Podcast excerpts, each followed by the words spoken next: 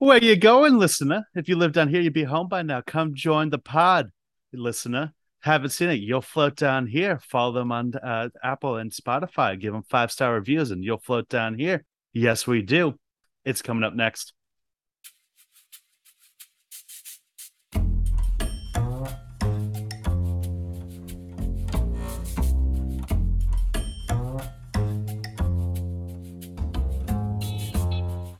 Haven't Scene It with Tim Sestito and Tommy Tevene.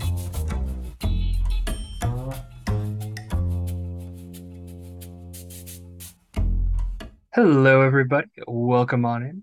Thank you all so much for listening today. This is a podcast where one of us is watching a movie for the very first time. And today, that person is myself. I have not seen it. Well, now I have. Oh, now you have. But uh, this was the highest grossing September release of all time, the third highest grossing R rated uh, film of all time, and the highest grossing horror film of all time. It came out five years ago. So, where were you five years ago that you never saw this movie?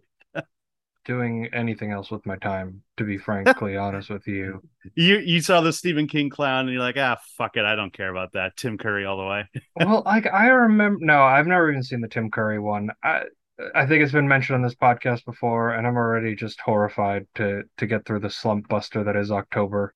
When Tommy's just like, we're doing this horror movie and this horror movie and this horror movie, I can't wait. and I'm gonna be like, oh no, I'll, I'll I'll make it somewhat watchable for you. no, I know you will. yeah, it it's interesting. I'm frankly after watching it, I'm surprised it grossed that much money. Like I, I didn't think it was that good. Was it because the Stranger Kids thing was in it? Like, were people just like, yeah, I'm really clamoring more of that Stranger Things? So Stranger Things was what like a year before uh this movie came out. Like that was when season one happened. Yeah, and uh season two is probably was probably right around then too, like right before or after that. All right, yeah, that came out a year later. So it's like right in that window where like Stranger Things is really big, the kids coming out, and this is kind of a very similar Spielbergian uh take on a very famous uh Stephen King novel. That honestly, the miniseries, and we'll get into it. so I think people were just ready for Pennywise, and the trailer was sold it perfectly. Yeah, the I remember the trailer being really good for it, but we'll get into it more. But first of all, Tommy, how was the movie that we saw in theaters yesterday? What what was that little? It's a it's a small indie film. You probably never heard of it before. Yeah, yeah. I don't know if anyone's ever heard of it. It's called uh, Jaws. Um, so we saw in IMAX, uh, and it was incredible. Uh, it really like obviously Timmy and I've seen this movie multiple times, and unfortunately we won't be covering on the pod because we think it might be impossible to find someone that's never seen Jaws before. If you do, come slide in our DM so we can get an episode on Jaws. Then it was amazing. Like seeing in IMAX added a new dimension to this movie. I've seen multiple times, like hundreds of times practically and this is like my fourth time seeing it in the big screen, first time ever in IMAX. And it just added like a new dimension of sound to it where like you hear the ocean behind you and all this other stuff. It was just an incredible experience. Yeah, I think it also hurts this movie that I watched Jaws and then I watched it, and it's not even a f- remotely fair comparison of these two movies. Like, not even remotely close. No, no. so Jaws, I mean, like you watched Jaws before, whereas I watched Jaws after watching it. So I mean, that probably helped me to this watch. I mean, just like experiencing a movie like that, like just all the little details that are kind of hard to make out on TV.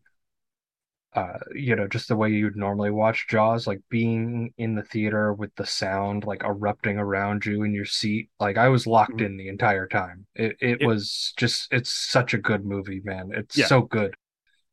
Yeah, it, it- it hits so much better. I mean, like with IMAX, where you literally hear like the sounds of the ocean uh, coming in behind you, and you're like, "Oh my god!" Like you're it's like you're practically almost in the ocean in some way. So really great screening right there. So it's a lot of fun. Yeah, if you get the chance, if it's playing at your local IMAX, definitely go see Jaws in theaters. I think it was a only weekend thing, so you might have missed it. Yeah, I could see them bringing it back. Uh, It's Jaws. Come on. it's, it's it's Jaws. You can you can play it again. Now on to a more miserable movie. Oh. This oh, is it. When you're a kid, you think the universe revolves around you. That you'll always be protected and cared for. Then, one day, you realize that's not true.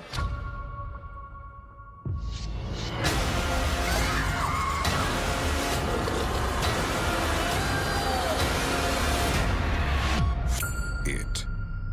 Only in cinemas.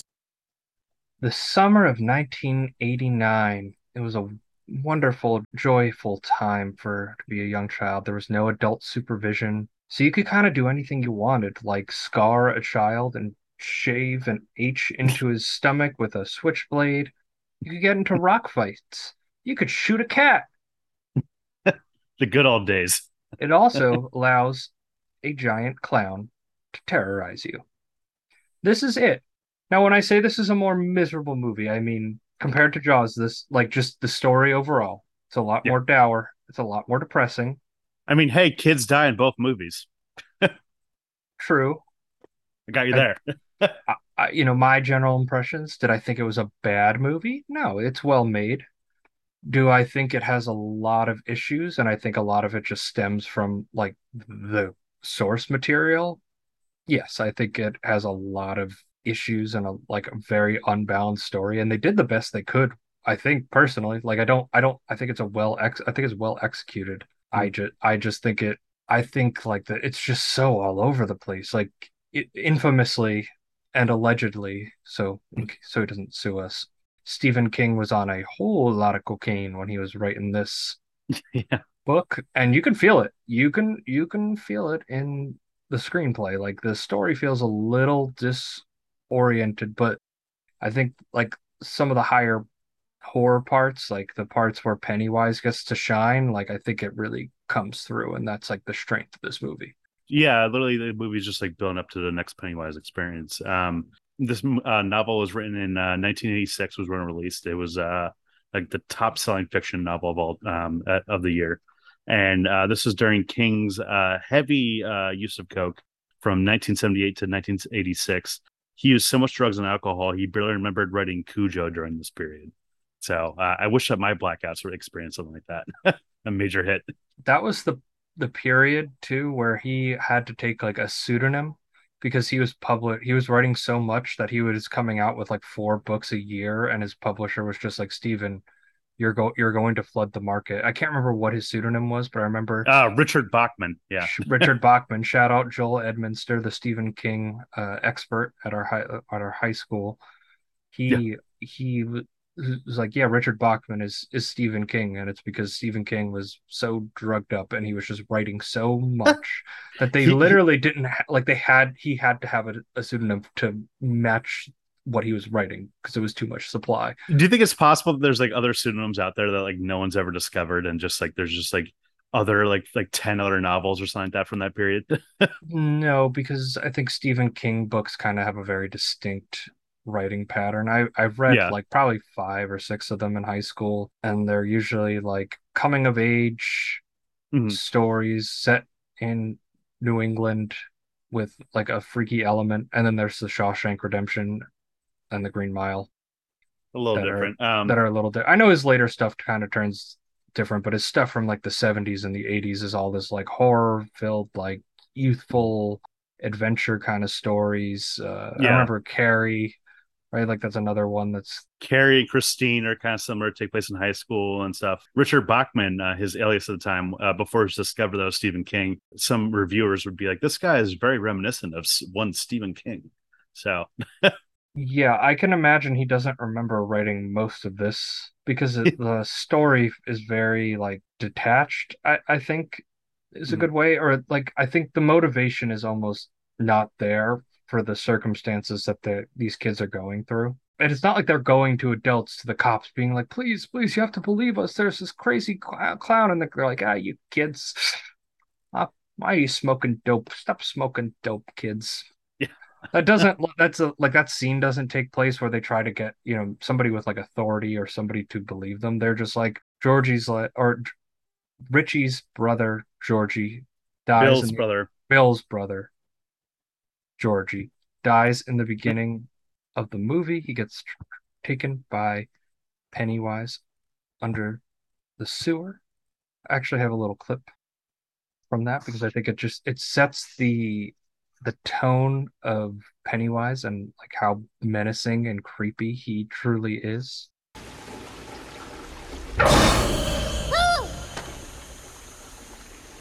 Hiya, Georgie. What a nice boat. Do you want it back? Um, yes, please. You look like a nice boy. I bet you have a lot of friends. Three. My brother's my best S. Where's he? In bed, sick. I bet I could cheer him up. I'll give him a balloon. Do you want a balloon too, Georgie? I'm not supposed to take stuff from strangers. Oh, uh, well, I'm Pennywise the dancing clown. Pennywise? Yes, me, Georgie. Georgie, meet Pennywise. now we aren't strangers, are we? What are you doing in the sewer?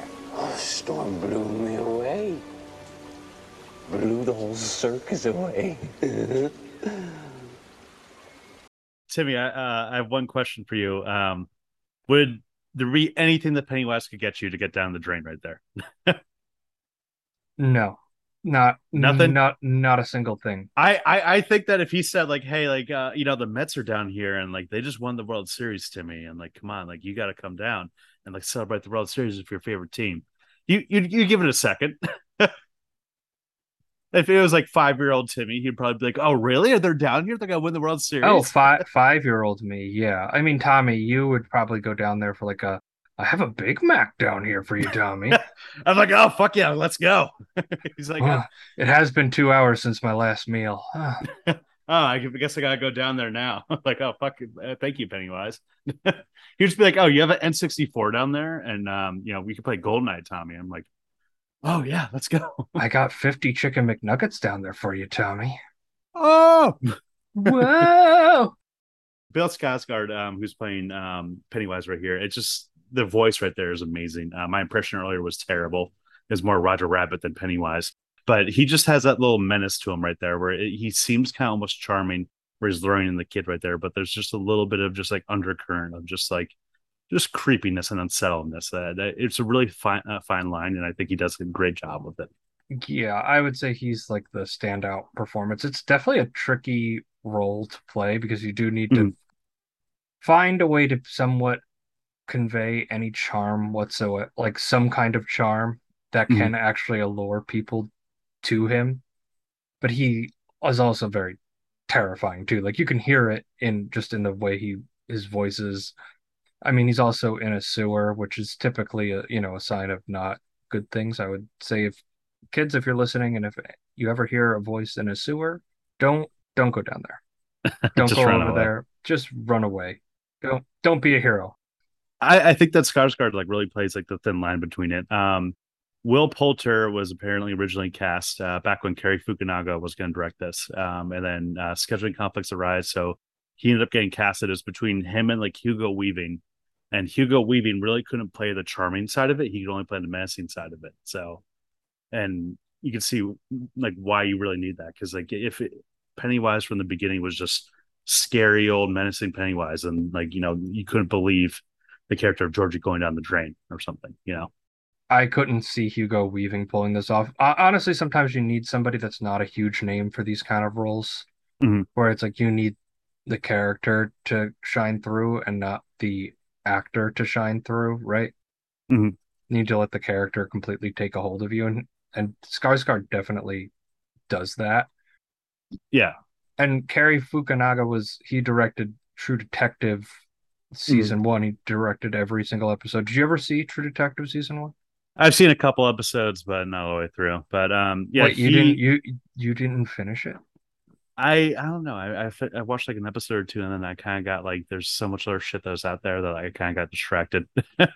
Mhm. Um, so- yeah. Uh, well, he originally. Uh, so what happened was originally um with this movie, we're just gonna skirt past that right there. This adaptation started in 2009. Um, Warner Brothers wanted to make an R-rated movie of it, and they wanted to focus on the first half of the novel, which is more based on the kids. And uh, David, uh, I'm gonna butcher his name, but Kajina, uh, he wrote the invasion in the remake of Suspiria. Uh, he was hired to write the screenplay, and then in 2012, Cary Fukunaga took over. He also did No Time to Die, and he was going to be the director. Then he dropped out in 2015 um, as director. It was first reported because of budget costs, but he actually said it was because I was trying to make an unconventional horror film. It didn't fit into the algorithm what they uh, could spend and make money back of, uh, based on not offending their standard genre audience. So he really had like a, I guess, more unconventional take on it. But I don't know if that would have worked. More David Lynch and That would have been weird. yeah, that probably would have worked better for me. Well, and I think part of it is because Stephen King is so protective of his work and he wants very literal adaptations after The Shining, like which he hates, which is considered like maybe the greatest piece of horror filmmaking of all time. Mm-hmm. And of course, the guy who wrote the book is like, well, it's not accurate enough, so it's it's not good. Yeah. Where this is one that you could probably benefit from like a second pair of eyes and reworking and reorganizing things. Like I'm sure he understands why the gangbang scene was cut He's probably yeah. he's probably understands why that's not for conventional audiences. You know, that was probably the coke bender. that was most. Most people don't want to watch an orgy with fourteen year olds. Yeah, so uh, very thankfully that was cut. You know, there's some things in the novel. I mean, they kept more of the spirit of it. Um, the miniseries, which I watched recently, they pretty much were like slaves to the material, and the material. I mean, it's fine, but I mean, you don't need to go through like all the characters and everything like that. And instead of that, one, you know, the character's fears are based on like, you know, random like kid things or like a leper or something more scary. In the novel and in um, the miniseries, it's like the Wolfman and Dracula and like the Mummy or something like that, and it kind of makes it more of a hokey, kind of lame feel to it. And those like creatures maybe play better in the to an 80s audience or written in the 80s for an audience of people that maybe read watched these movies as kids in the 50s and 60s right? Mm-hmm. it, yeah. like the mummy isn't and the wolfman aren't scary to kids anymore. Mm-hmm. so just like from an audience perspective as an adult in their 20s they're not going to believe that these kids are scared of the mummy from the movie the mummy. Yeah exactly. Uh this movie uh they i think it was a smart idea to move it up to the 80s make it a little more modern in terms of like nostalgic lenses you know, there's a lot of posters of Freddy Krueger of one of the Freddy Krueger movies in this movie, and there was originally an idea of having Freddy Krueger being one of the forms that Pennywise takes as like one of the kids' fears. And you know, as much as I love Freddy Krueger, that would have been like the hokey, hacky version of this movie where would have been like Freddy Krueger and Jason Voorhees and like fucking Chucky come to attack the kids basis Pennywise. It would have been like the Space Jam New Legacy version of this. yeah, that wouldn't have worked. Yeah, that that's like a good call on the cut. What did you think of like the kids' performances? I thought the the girl that played Beverly was very good. Uh, mm. I thought she was probably the best kid kid actress, kid actor, and I thought kid who played Bill was also very good because having to go through that stammer is pretty difficult. Uh, who was mm-hmm. it? Jaeden Martell and Sophia Lillis. I thought they both did a very good job. Finn Wolfhard was in the movie too. I thought his performance was like not good. Oh, really? I, I was about to say that I, I, loved his performance in this movie. It felt like a natural, like little shit kid that's just like runs his mouth too much. I, I thought it was better as he as that became more filtered towards the end, but mm. I hmm. just felt like it was like too jarring and like the like the little ant like they were so they're kind of like one very one dimensional characters at the beginning. Like you have the one over anxious kid who's uh what is that? Is that that's that's Eddie. Eddie. Yeah. yeah, he who's just like talking about like random statistics and stuff like that. You have uh Richie Finn Wolfhard who's just like yep cursing and yelling like he's the kid that curses, right? I thought their chemistry came together much more after the first attack in in the house and they kind of like separate for a little bit and they go their separate ways and when they come back after Beverly goes missing, I thought there like their chemistry all vibed really well together. But I thought like in the opening scene like in the opening scenes, I, I didn't think their chemistry. It felt like a lot of ADR. It felt like this is what we picture kids in the 80s to sound and talk like.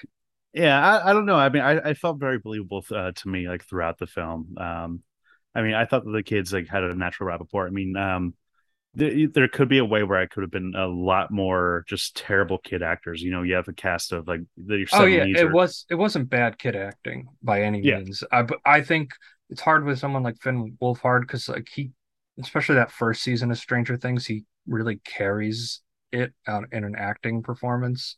Mm-hmm. So like I probably just hold him to a higher esteem Well, I think that Richie's a lot different character than uh, the character Yeah. is in Stranger Things. No, uh, no, and that's not a bad thing, but I think Mhm. he's I I felt and maybe it's just like we needed a little either a little more in like he's the one kid we don't really get a cutaway to to them individually being haunted by uh, Pennywise on his own. It's only with other people in there. Like you rarely see him just alone. He's n- not really just doing his own thing.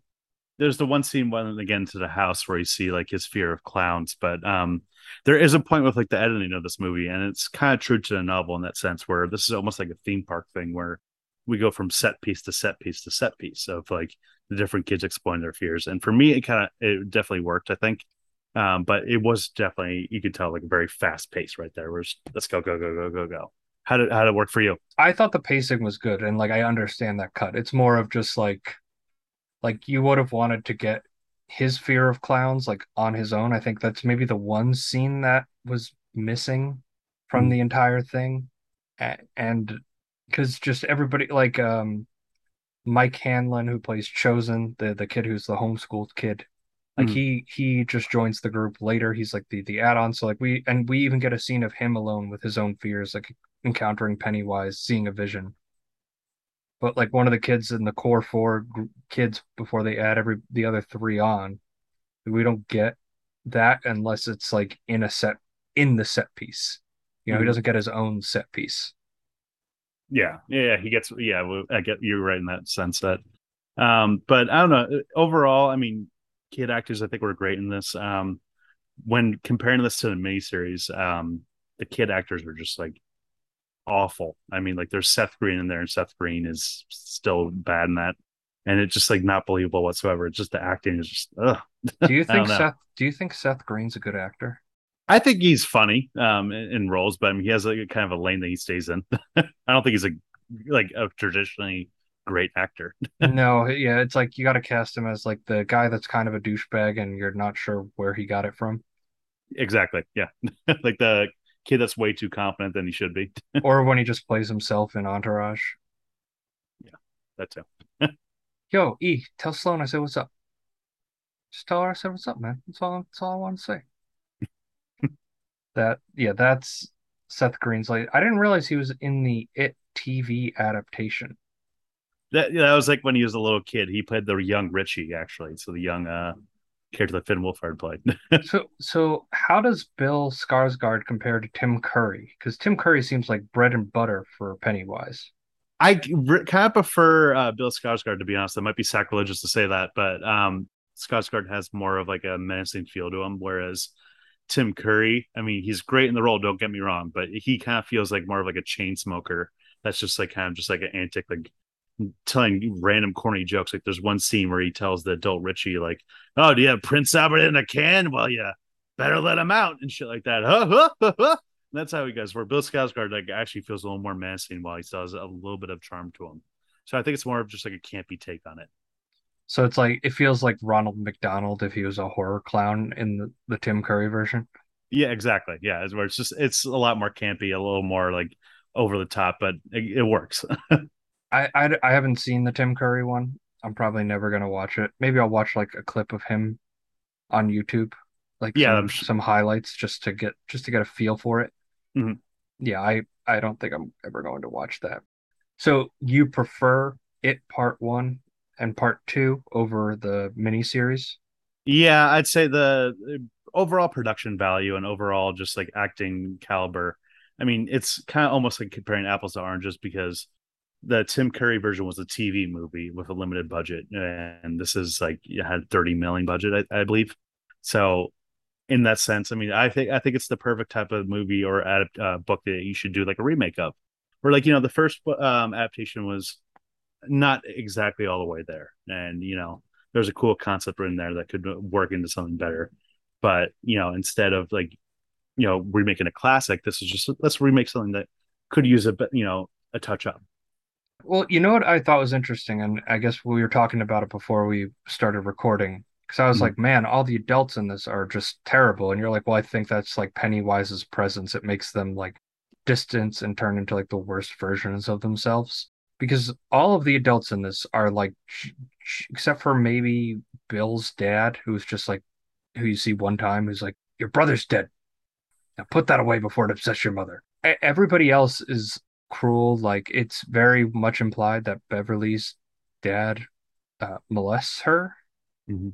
and uh, the bully Henry's dad like shoots a gun at his feet. And then like it's like the pharmacist in town like hitting on uh, Beverly, even though she's like a twelve year old girl. I I actually have that clip pulled up here because I thought that was like that was like the first true interaction of Beverly with the with the gang, and I thought it was like a fun little like, oh, I'm gonna protect you guys so you can get these medical supplies out here to take care of Ben. You okay? I'm fine. What's wrong with you? None of your business. There's a kid outside. Looked like someone killed him. We need some s- s- s- supplies, but we don't have enough money.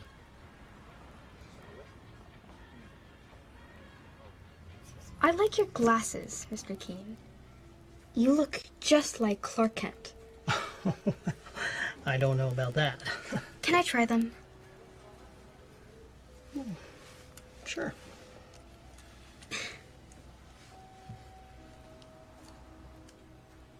What do you think?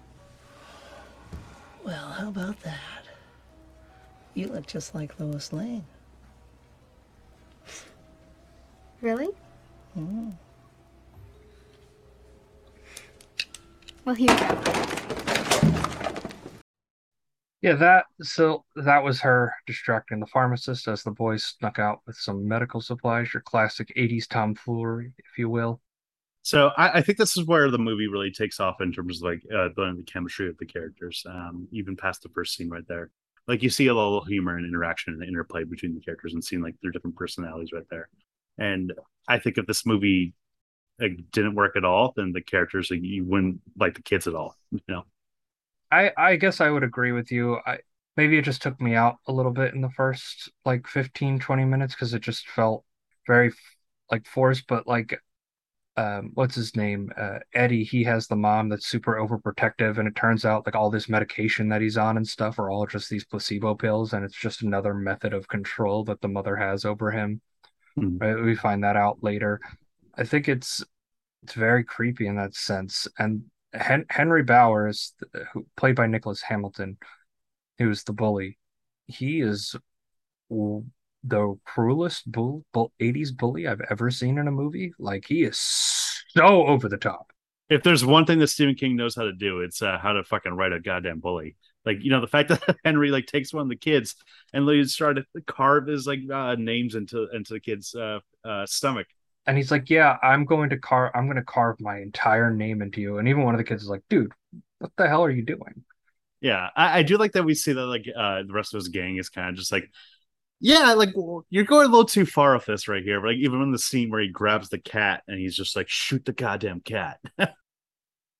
His friends and he's like, "Hold it," and the friend's like, "Dude," like you see him start shaking.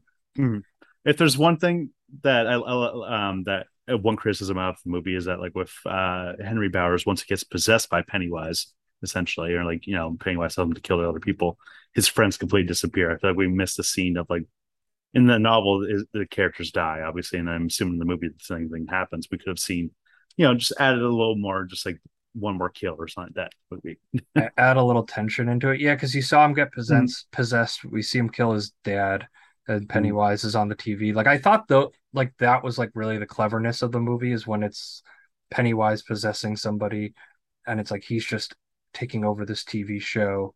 Mm. Uh, like I thought that was probably the most clever kill because you're like you don't know if he's just going to give the switchblade back to his dad or if he's going to kill him. Mhm. But I guess you know, wanting to kill a cat, wanting to kill an animal is typically the sign of a serial killer. Like those are very early signs of Yeah. of serial killers, and he has he- no remorse in the movie.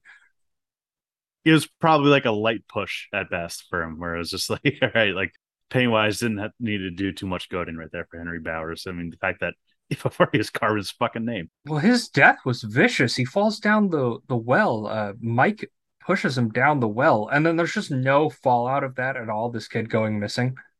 Well, spoiler alert, uh, he's alive in the second one. Uh, so he comes back up at like 30 years later or something like that, and he's in a mental hospital. Wait, he comes out of that well. Well, you don't see him coming out of the well, but I, th- I think the movie just opens up 30 years later. Like, yeah, he's just in a mental hospital. Okay. You're really I- you're I'm- really pushing it part two down my throat. I'm really, I'm really selling it part two. Uh, it part two is definitely like not considered as um well received, but I don't know. They nail at least the adult casting where like you know Jessica Chastain plays the adult Beverly, Bill Hader plays the adult Richie. So in those aspects, it it works. Yeah, I'm sure it's fine. I, I, you know, I guess the more I see of it, like when you said you told, you know, you mentioned the box office numbers, like this is almost like that extension of Stranger Things that, like it filled that market at the right time. Like, do you think this does as well if it comes out a year later? Like, I'm not saying it would do bad, but do you, if they did part one, part two, 2018, 2019 release? I, I think that um, Stranger Things at least was still a phenomenon. I don't think season three was kind of like the down season for Stranger Things, but season two was Oh, still at oh, the I- highest I popularity. Oh, popularity wise, I would say quality wise, season two was definitely its lowest, but Well, yeah, oh yeah, I think the popularity is still there. Season two, um, I, oh, for sure. but but I, I think that it was just like came at the right time, and this honestly led to a, a Stephen King renaissance where we saw new versions of like Pet Sematary, of uh, Firestarter, and like um, and this also was the third Stephen King movie released this year, and I think this might have been the best one, or, at least the second best, because they came out with um, the Dark Tower, which apparently is dog shit, uh, Gerald's Game, which is a really great one, and then It, and It obviously is the one that everyone's gonna remember. Yeah, I, that's the Matthew McConaughey, Idris Elba, Dark Tower. Yeah, yeah. Apparently, it's like god awful and just a terrible adaptation. Wasn't it supposed to be like two or three parts, and the first part did so bad they were just like, "Eh, we're gonna pull the plug on this." yeah, well, the Dark Tower, is, I'm pretty sure is like a like 30 part book or something like that. Where It's like just- six parts, but it's uh like if you put the whole thing together, it's like three thousand pages or something like that. I I think even more than that. I think uh, you're underselling it a little, but it's just apparently just yeah, they did not do a good job there. Yeah, I think yeah, I think that this one is right to be remembered. I, it feels like it still has a place in pop culture. I think Pennywise is just really like an iconic character. I think he's somebody that audiences Mm. kind of gravitate to because he is just so creepy. And I think the way they like blended the effects, like the effects looked great in this. Mm. They did, like the special effects. I had some issues with the lightings where it got too dark, which is just an issue I have with most modern things where it's like you can have a flickering light above so I could see what's going on. It's Yeah. okay. You don't have to shroud this in darkness. I get it. He's in darkness, but I would like to see what's actually happening on the screen. Uh, I, I- hear you there. Where um, I mean, in terms of horror, you kind of need that sometimes of like darker lighting, and um, I, I think in the cinema it definitely felt a little uh, better. But like you know, if you're at your watching on your TV, it can be just too much. This is not a movie you watch on like a sunny day. No, no. You watch this on a rainy day, like with the lights off, Yeah. to, to get spooked.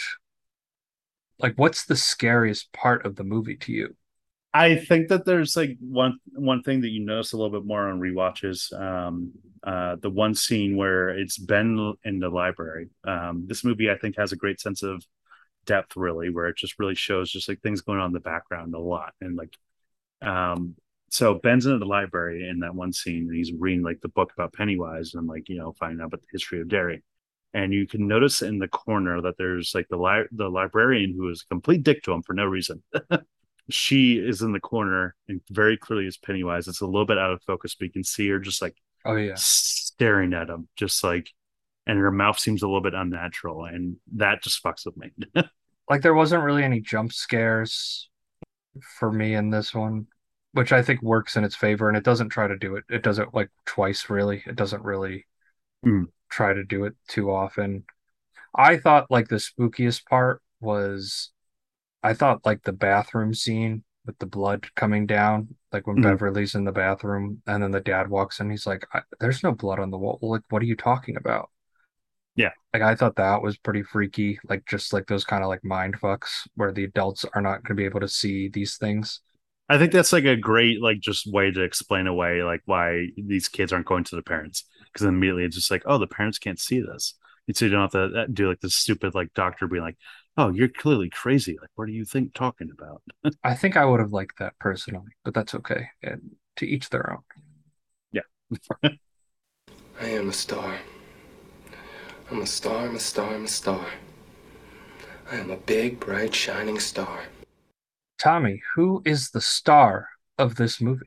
I think there's only one answer here. Uh, I'm gonna have to go with Bill Skarsgård as Pennywise. He literally elevated this role. I mean, I think he bested Tim Curry and Pennywise, like probably the second most famous cinematic clown after the Joker. Now, yeah, I would also go with Bill Skarsgård. I mean, uh, the kids have great performances. I was a little down on Phil Finn Wolfhard. Maybe I was just being too hard because I think he was he's great in Stranger Things. But I think like I thought Sophia Lillis, like I thought she was the best of the kid actor actors. I thought she brought like a lot of heart to the group. Like the one that seemed a little bit older than the rest of them, that felt like she could show them bravery in places that these group of so-called losers, self-called losers would wouldn't be able to find it. So I thought she had a nice performance, but it's got to be Bill Skarsgård. I mean, Pennywise is like legitimately an iconic figure, and following yeah. in Tim Curry's footsteps is not an easy thing to do. It's definitely no, definitely a challenge, and I think from what you're saying, it's better than Tim Curry's and different enough to stand alone. It's uh, d- definitely it's almost like kind of like the going from Jack Nicholson as the Joker from Heath Ledger as the Joker, where it's just like two iconic performances, but they are a little bit different. That they they work differently. They can fit in different universes. Um, I remember when this movie came out like five years ago. Uh, that Halloween, I remember there were so many people dressed up as Pennywise. I was like the go-to Halloween costume at the time. And this came out in September, so that's like the perfect time for all that costume stuff to follow up too, because you're not waiting mm. a hmm. couple of months to dole that one out. It's like, nope. Ah, are you ready, comedy partner? Waka waka. Tommy, would it 2017 work as a Muppet adaptation? I feel like Pennywise as a Muppet would work fucking really well. so would Pennywise be the only Muppet? Uh, would that be the inverse of it, where it's just like instead of just like it being like Bill Skarsgård, it's just like really a weird Muppet thing? yeah, it would have to be like a Pennywise Muppet creation, but I would like to see it because I think it would turn it from like a horror movie to like a comedic farce, and it would be hilarious. Yeah, it, would just be amazing where he's just like fucking flailing his arms all around like Kermit and stuff like that. Who would be Pennywise? W- would it be Kermit? Would it be Gonzo or Fozzie? I think it would be Fozzie, right? Yeah, yeah. It'd have to be Fozzie. Ah. Waka waka, Georgie. I have your boat. they want to float? ah, come down here, Georgie. You want to play? yeah, I, you know, we push for a lot of Muppet adaptations on this podcast. I can understand why Disney would be like, no, no child killing Muppets. Don't have Fozzie maul, maul someone. I think Jim Henson would probably be a little upset with that too. Yeah. So Tommy, review time. What's your score? So uh yeah, this is probably like my third or fourth time watching this movie. Um I saw in theaters like opening weekend from what I remember. Um I think it's a really fun adaptation. Um, you know, they did the best they could do with the novel with because the novel is a thousand pages, um, over a thousand pages. So there's a lot to cram in there. And I think this movie really just got me more into Stephen King right here. And I think it's a just great performance by Bill Skarsgård. Uh, I just wish some of the other characters had a little more room to breathe. So I'm gonna go up a four out of five. Yeah, I mean Bill Skarsgård, we as we mentioned, star of the show. It, the kids are really good, which helps a lot. If it was bad child acting, this movie would be a total slog and probably one you wouldn't be able to get through. I think it suffers from following the the novel as closely as it does because it just jumps around and it has a manic energy to it, which works in Penny's wise favor, but in terms of like an audience viewing it, it it feels incoherent and it feels like the motivations aren't fleshed out enough for them to be going down this crazy journey into a creepy house, into a well. It it all feels it feels like it could have been tighter. But I understand Stephen King's very protective of his work and he's not going to let that happen which is fine. I think the set designs were really cool. I thought like the set pieces were really cool. Uh, I think it doesn't do too much traditional horror like jump scares. Like it doesn't overload you with that, and it's a little bit more like the psychological terror that comes from from Pennywise. I'm gonna give this a three out of five. I think it's a good adaptation of a classic horror novel. I it's not personally like my kind of cup of tea, but three out of five. Like if if this is your jam, you're gonna love it, and it's it's well made, it's well executed, it's well performed. I if you you'll know if you like it or not. You either do or you don't, and you know by based on the trailer. Yeah, that's fine. So Tommy, any final thoughts? I, I didn't realize this until we made our schedule, but Andy Muschietti is also directing the Flash movie, and we're also covering an Ezra Miller movie later this month. So we're going to get double dose of Ezra right there. And are we ever going to get the Flash movie? Uh, I mean, that might be canceled. I mean, that might be coming on the pipeline, but we'll we'll save our thoughts for the full Ezra Miller episode. That's the perks of being a wallflower. That's coming later this month. But uh, next week we have Karate Kid coming up, and thank you guys for listening. Follow us on social media um, at Seen Pod on t- uh, Twitter, Instagram, TikTok, and um, leave us a five star review wherever you listen to your podcast. Really helps us out. Thanks, guys. Thank you all so much for listening. We'll see you next week.